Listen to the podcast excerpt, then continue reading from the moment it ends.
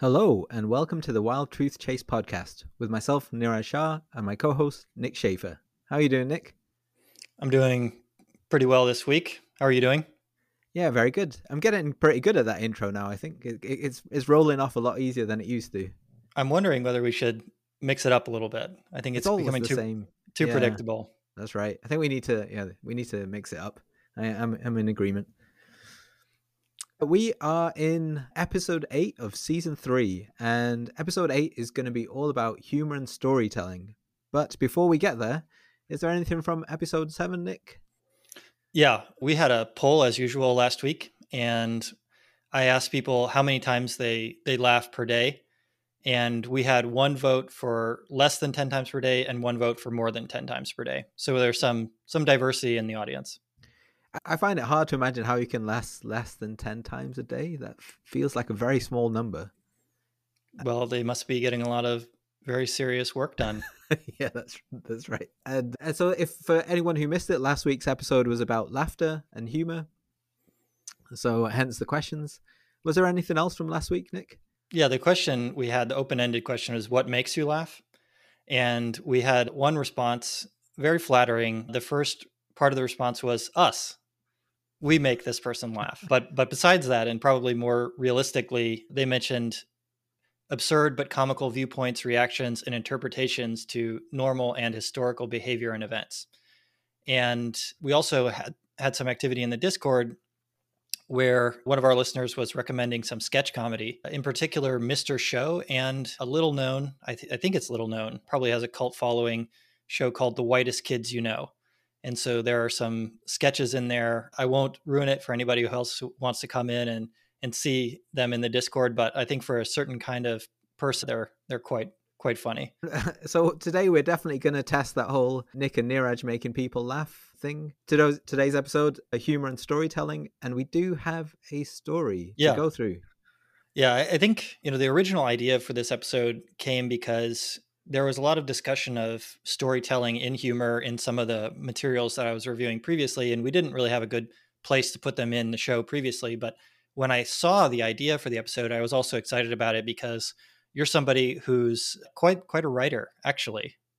Oh, I do I do try my best. So I I have written a novel which I eventually want to get get out there in some form or another. But I do do very much. I enjoy writing. I, I find it quite relaxing and creative. So yeah, that's right.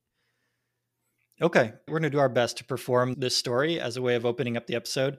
And obviously, we have limitations here. You know, we haven't, we've never read it before and also there's just the two of us. So Neeraj is going to be the main character and the narrator and i'm going to be the supporting character. So the, the story is so i didn't have much time to think of a title and also it doesn't quite i never brought it to a finish that i was satisfied with. I was just kind of busy writing and it, it as people will find out as we go through it. But for now it's just called a man and his ai companion. That's the name of the story. And are you ready to go nick yeah, let's do it. Should we do it? Okay. Give it our best. All right. Okay, here we go. Like all the other children in my class, I was given an AI companion on the first day of school at the tender age of five. It was nothing to look at when it was handed to me a black pocket sized metallic slab with a display that gave my companion a face. It arrived with no name, and my parents, desperate to avoid another explosive tantrum, let me name it it took us a while to bond, what with me having the memory of a five year old and my companion in need of recharging every few days, but eventually we got to a good place. Until now, I guess. Oh, shut the fuck up, Fred, I shout. In the 20 years between then and now, Fred has had a few upgrades. He's not so much a thing anymore, he's more like a presence. I'm not even sure he's really a he. You'd think in 20 years someone would have come up with better words for them. Look, Barry, all I'm saying is that you're underachieving. I groan and slouch further down in the armchair where I've been camped since Fred persuaded me out of bed with his incessant verbal prodding. It's a verifiable fact, says Fred. I groan even louder because I know where this is going. You graduated in around the 50th percentile, but socially and economically, you're in the bottom 10 percentile of your age group. Stop judging me. I throw a cushion, but unlike a few years ago, there's nothing physical to aim for. It's just the facts, Barry. You have the capability to be average, but you're not currently living up to your potential. A few years ago, I'd have switched him off. Your parents are in the top 10% of earners. Fred trails off because we've been here too, and on one of those occasions, he suffered mortal injuries before the cloud resurrected him. Now he's just part of the fabric. I can't get rid of him. I'm injured, I say, I'm aware. says Fred. I was there. Lauren should have left you earlier, but that's what happens when you don't listen to your companion. I was never good enough for Lauren's companion. Fuck Beatrice and a condescending tone. Beatrice's absence is the one good thing to have come out of the breakup. They figured out how to make you omnipresent, but not how to give you emotions, I say, They gave us emotions, says Fred. but that didn't help anyone. It just made everything more unpredictable. Humans need objectivity and guidance, not someone to validate their emotions. I groan once more. I am injured. My heart is broken. I've known Lauren for the best part of ten years. Apart from Fred, who I can't escape, she's been ever present. Thanks to Beatrice, she's decided she can do better than 10th percentile, You're feeling sorry for yourself. says Fred. I grab a blanket and hide myself underneath it. But there is no hiding from my companion. He's like a voice in my head, It's a shame your parents did not have much time for you. says Fred. You're a psychologist now, are you, Fred? The simulations show if they'd spent more time with you, your current circumstance could have been avoided. You're just upset that they let me name you, I say with a wry smile. Are you smiling? says Fred, and I wonder for a moment if he's not telling the entire truth about emotions. After a pause, he carries on. That says it all. It's a name to be proud of, I say. Fred Pants, Maybe I'm incorrect about your potential. says Fred. Fred Pants, I say again. Fred, middle name, Poopy, Pants. Fred Poopy Pants. I burst out laughing, Silly names are not an anomaly, says Fred, who hesitates a moment. but it is surprising that you never changed it. Change the name Fred Poopy Pants, I say with mock shock, lowering my blanket. It's a proud name. If Fred Poopy Pants had a head, he would be shaking it right now, I think a change of direction is required. says Fred. He trails off. His voice never betrays any emotion, always even keeled. But the pauses. I take each one of those as a small victory. They probably mean he's having to look up something or perform a calculation. The way I see it, I'm giving him something to think about. Maybe it'd be best for society to accept that it's your place, one of those that never made it. You're giving up on me? I ask. This is a turn I never saw coming, and it has stunned me somewhat. My calculations suggest your chances to ascending social ladder are slim. Maybe it's best to stop trying. Society is always in need of able bodied workers. I think there is a realistic future there. I'm sure we can find an appropriate mate, too. My concern is mounting. Fred, I begin. Fred Poopy Pants. He corrects me. Fred Poopy Pants? I say, stumbling over the words. What are you going on about? The probabilities. says Fred. They're not in your favor. And that means I belong down a mining shaft? It's a companion's responsibility to find our humans a meaningful place in society. I thought it was your responsibility to be my friend, You gave me the name Fred Poopy Pants. says Fred. I laugh again. I just can't help myself. He adds, Lauren has found herself a new partner, What? a 90th percentile man. says Fred. I'm starting to suspect he's enjoying this. You bastard! Who is he? Carter Lewis. My eyes go wide. Carter Lewis, a friend at school, an enemy thereafter. The pretentious asshole with his high grades, good haircuts, four languages, and charity work. And don't get me started on his haughty companion, Foxton Lewis. Carter always had his eyes on Lauren, and now he probably has more on her. Who learns four languages, Fred? Four. We all have companions. You only need one language. I slumped deeper into the armchair. And scene. That's a wrap.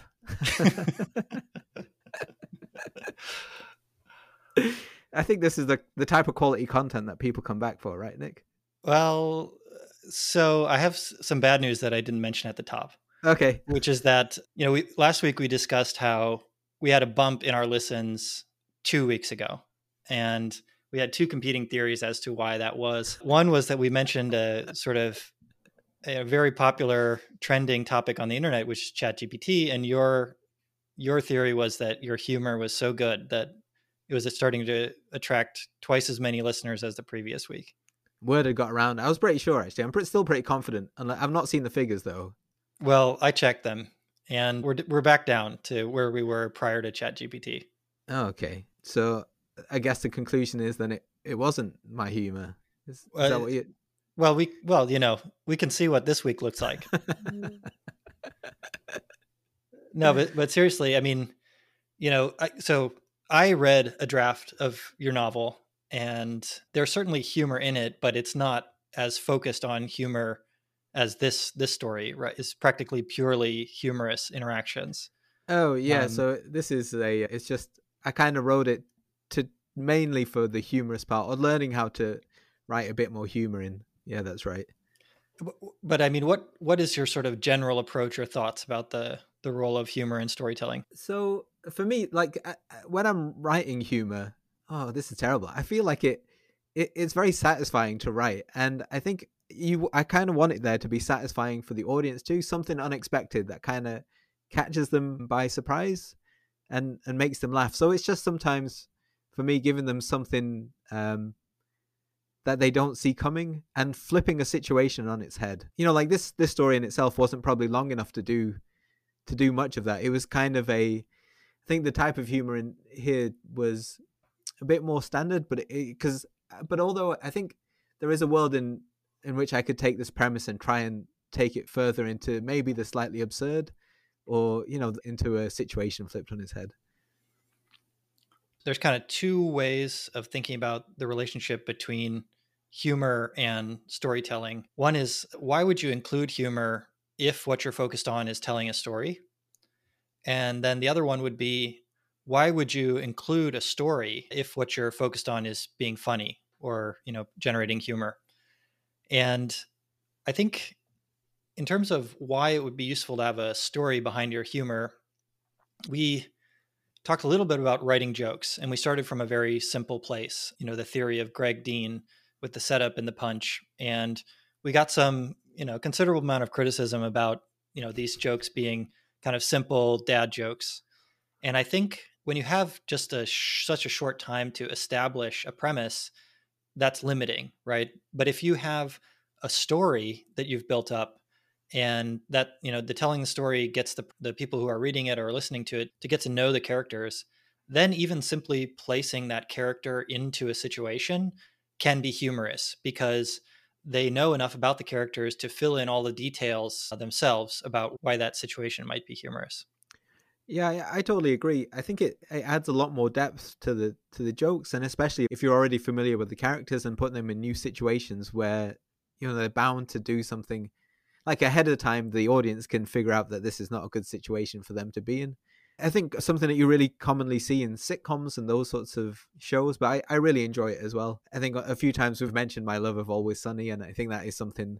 I think so. In the last season, season fifteen, they took them all to Ireland and put them in just like a completely different place, but you knew it was going to be a disaster, no matter no matter what happened. Yeah, so no, I I, I totally see that in terms of adding storytelling to the humor and allowing your humor then to have more depth. The- another another popular example of this that has come up previously in the season and also we had some discussion with our with our listeners was uh, the example of tropic thunder so that's a that's a movie that i hadn't seen before we discussed it i think it first came up in our episode on comedy and controversy because in that film robert downey jr plays a person who is an actor who's essentially using blackface right? You know the, what they say in the movie is that the that he went- underwent an operation to darken his skin. And so you know that's obviously like a you know potentially controversial move. I listened to an interview with him and he said like most people found it to be funny but even people some people close to him you know didn't appreciate it. Mm. but you held it up as an example of how humor and storytelling can work well together so what is it about the tropic thunder you liked in terms of the storytelling So I think the story was pretty like I don't think the story had a huge amount of depth, but I think it is a um a story that's often told about people coming together, building a team, and then each individual one of those trying to have something that they're they're you know they have a weakness that they're trying to get over, and so so for instance you have the one who's a Jack Black who's a drug addict. You have um Ben Stiller who's on the downward spiral with his with his franchise. You know they all have certain insecurities that they're trying to get over. But like together they they manage to to move forward in their lives and they they build bonds right? So it's a very like if you take the humor out of it it's actually quite you know there's a lot of camaraderie in that film. But when you put the humor in i think that's for me when that's when it gets hilarious. And some of the some of the humor is just i mean it's i'm not going to call it stupid humor but it's just it's not like super complex types of humor but it, i just i found it very i found it pretty funny one aspect or kind of humor that we haven't explicitly discussed much here, but also came up, you know, in the notes from our listeners was absurdity. Mm. Right. So, you know, spoiler alert for anybody who hasn't seen the movie. But the you know, the basic premise of Tropic Thunder is that they're trying to make a movie about I think the Vietnam War. Is that right? Yeah, that's right. Yeah. And it's not going well. And so they have an idea which is to take the actors who are supposed to be making the movie and then actually isolate them in the jungle and then secretly tape them in order to make a movie, right? So like obviously you can't take this seriously because like that wouldn't ever actually work, but you know that that's the kind of eh, the absurd premise and I think that like setting an absurd premise creates a lot of potential for humor because like almost any situation that follows that is going to be funny at least to a certain, you know, kind of viewer.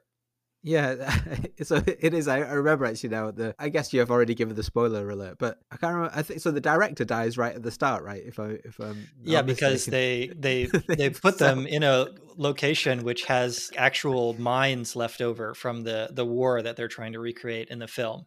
I think there's some good character building. I mean, people might view those characters as being quite shallow, but I I thought there was some good stuff with. I can't remember what his name. Tug Hardman was that Ben Stiller's character something like that. it's just still makes me laugh just thinking about it. But the I think that definitely is you know like you said this the absurd setup is so this is a story to it is meant to be a humorous story right so they're clearly setting it up in an absurd way and in that kind of sense it does remind me of so in the notes you've written down catch 22 by joseph heller and that also had elements of absurdity in it i think when i can't remember what the main character was but when he was trying to get out of of the army or be discharged. I can't remember exactly what it was there, but I remember it just being like one of those absurd things that you you couldn't actually achieve. Yeah, it's a yeah, it's a classic in absurdity. Do you want to do you want to perform the bit of the uh, catch 22 that I found while I was uh, yeah, looking sure. for the role of humor in storytelling? Okay, I can be Clevenger. Okay. They're trying to kill me, Yossarian told him calmly. No one's trying to kill you, Clevenger said. Then why are they shooting at me? Yossarian asked. They're shooting at everyone, Clevenger answered. They're trying to kill everyone. Yeah. So yeah, clearly like a you know a classic of storytelling, but you know lots of, lots of humor embedded in this story. And so I, I was actually actually trying to think like you know what would a completely unhumorous version of the story that you wrote today like what would that see, seem like and i think like i mean maybe this is an extreme example because it's so focused on being funny but it would be you know completely dead. And i was reading several articles that people wrote for people who are trying to become writers about why you want to include humor. And one of the things that came up most often was just that it makes the story more realistic and the characters more relatable. Because you know as we've sort of been alluding to this entire season humor is just a big part of social interactions right?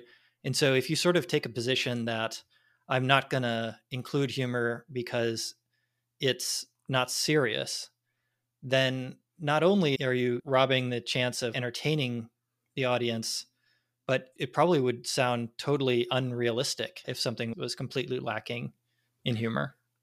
I think I was going to say the same thing as to why you would uh, include humor in your storytelling is that I mean humor is just part of of real life, but I think it also adds a bit more dynamic range. I think that's a, a technical term sometimes used, but to the story, right? So if you just have one tone to the whole story, this is going to get boring after a while, surely. But if you can add a few more tones and a bit more color to it, I think then it adds adds a bit more. So yeah, I, I totally feel like uh, humor's an important part. Just like just like with everything else, it just adds adds some more dynamic range and a bit more variety to the to the story. If any of the listeners know examples of really humor focused stories, it'd be great to to hear from people because I can't think of any off the top of my head. Do you have any uh, any thoughts? Well, of... so I mentioned Dave Barry earlier on season, and he's written both fiction and nonfiction books, but certainly, you know, his fiction, you know, as examples of very, very humor focused writing. Yeah.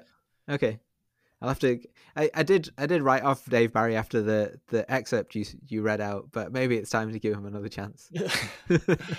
I haven't gone back to read the stories yet, so I can't say how it's going to be. Another another piece of advice that I saw popping up in terms of you know people saying why it's good to include humor in your stories is that it allows you to approach sensitive or difficult subjects and i think this is the flip side of the the comedy and controversy thing which is you know we we had always been saying that you know sometimes comedy can be controversial and you know get people in trouble because of the subjects that it touches but i think really it allows you to go much farther than you would in exploring difficult subjects if you were not using humor. And so I think that is actually like the the positive side of that, you know, controversial aspect of humor is that it creates a setting in which people can discuss difficult things much more so than than in the absence of humor.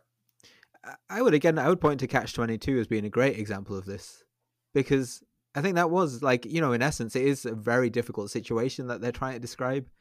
And they do it through the lens of like, there's a lot of humor, but there's also quite a lot of, it feels like, I'm not sure if depression is the, the right word for it, but it feels like, you know, desperation in that book. So Yossarian is, is, is desperate. He wants to get out of that, but they tell that through a lot of humor. And I, I think that definitely feels quite true. The, the idea that humor does allow you to sometimes have more difficult topics in, in your books. Okay, thanks, thanks, Neeraj. You know, I, I really appreciate you putting in the time to actually write something original for the the show, and and you know, if it didn't come through as you know clearly as it might, is probably my my acting ability getting in the way there. I think one thing we've learned during the course of this season, Nick, is that you do have you you, you are you are talented as a voice actor. I think there's a future for you there.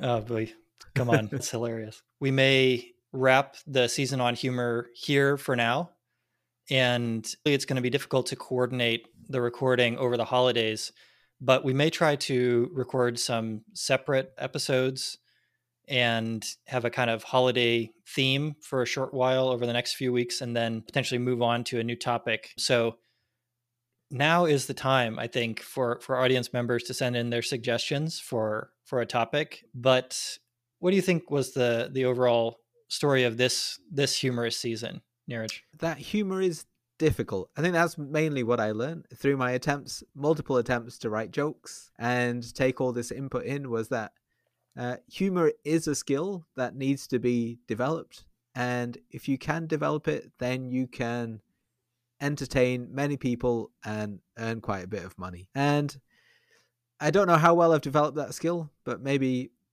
uh, if I keep on working at it, then I've got a chance. What about you, Nick? We went in with the intention of trying to understand both a little bit about the theory and the practice of humor. And as is completely natural, you know, in a, such a limited amount of time, you know, we we are only able to get so far into each of those. But you know, I was happy to sort of discover this, you know, somewhat scientific theory of of humor as it's, you know, being related to surprise and then to see that same theme echoed by multiple people as we discovered more about about humor. With that being said, like the aspects of the theory of humor, if they exist, that go beyond that that basic premise, you know, are more or less unexplored here. We sort of alluded to the fact that you know if you take the time to build up a story, then it's possible to build up more types of you know complex humor. But I think you know, to really make headway in that direction, it would take a lot of focused study. I did enjoy, you know, laughing at the jokes either because they were funny or because they were bad. I think obviously the most uncomfortable, the, the discomfort climax of the season was the this episode on controversy because mm-hmm. we basically couldn't talk about what we were trying to discuss.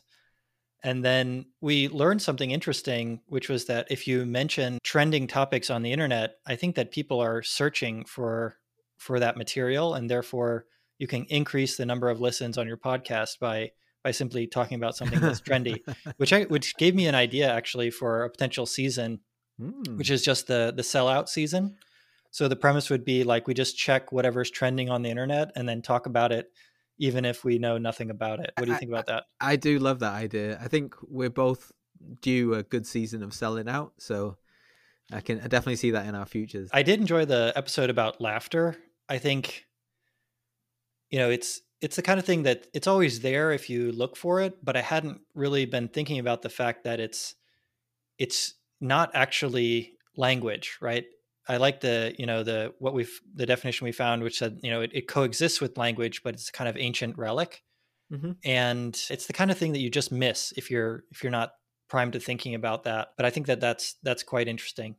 And then you know I think another highlight for me was just getting to read your story and then and be a part of performing it so. I will say that chat gpt's accusation of humor failure did get under my skin a bit. It felt very perceptive even though that chat gpt hadn't been listening to our podcast.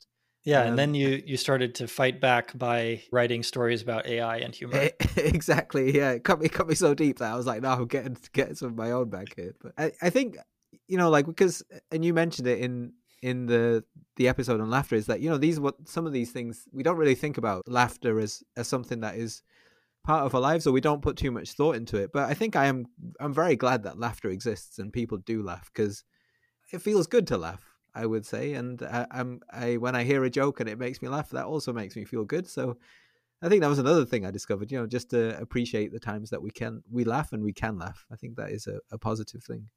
Yeah. So definitely in that respect um I'm glad that you know we took the time to to do a season on humor, and I think we're going to have to return to these subjects periodically, so that we don't you know lose the benefits of of actually thinking about it for a little bit. Did Did you have a favorite joke off the season, Nick? Is there anyone mm. that hmm. you remember? In the first episode where you told it, where the person jumps out of a window and says, "So far, so good." And it feels like it's such a simple joke but every time i hear it or think of it it makes me laugh and smile. And i just so i think that was a good one. I liked my crab joke. It didn't get much love. I did like it. I like that you like it. All right. Is is that is that is that humor nick for us? Is that that's humor for now i think. Okay. Um, cool. yeah please send in your suggestions about topics that we can cover in the future. And if nobody sends in anything then we're just going to be talking about whatever is trending on the internet. So uh, the sellout season. Yeah. You don't want that to happen, please, you know, send in a suggestion. And things may get. We're going to tr- still try and hit the, the the normal release schedule of of weekly over the Christmas holidays, but let's let's see what happens. It may get a bit distorted here and there depending on people's schedules. Yeah. So if we don't hear from everybody, or you don't hear from us, then happy holidays. Happy holidays. All right, Neeraj. I'll uh, talk to you soon. Yeah, catch you soon. See you, Nick. Bye.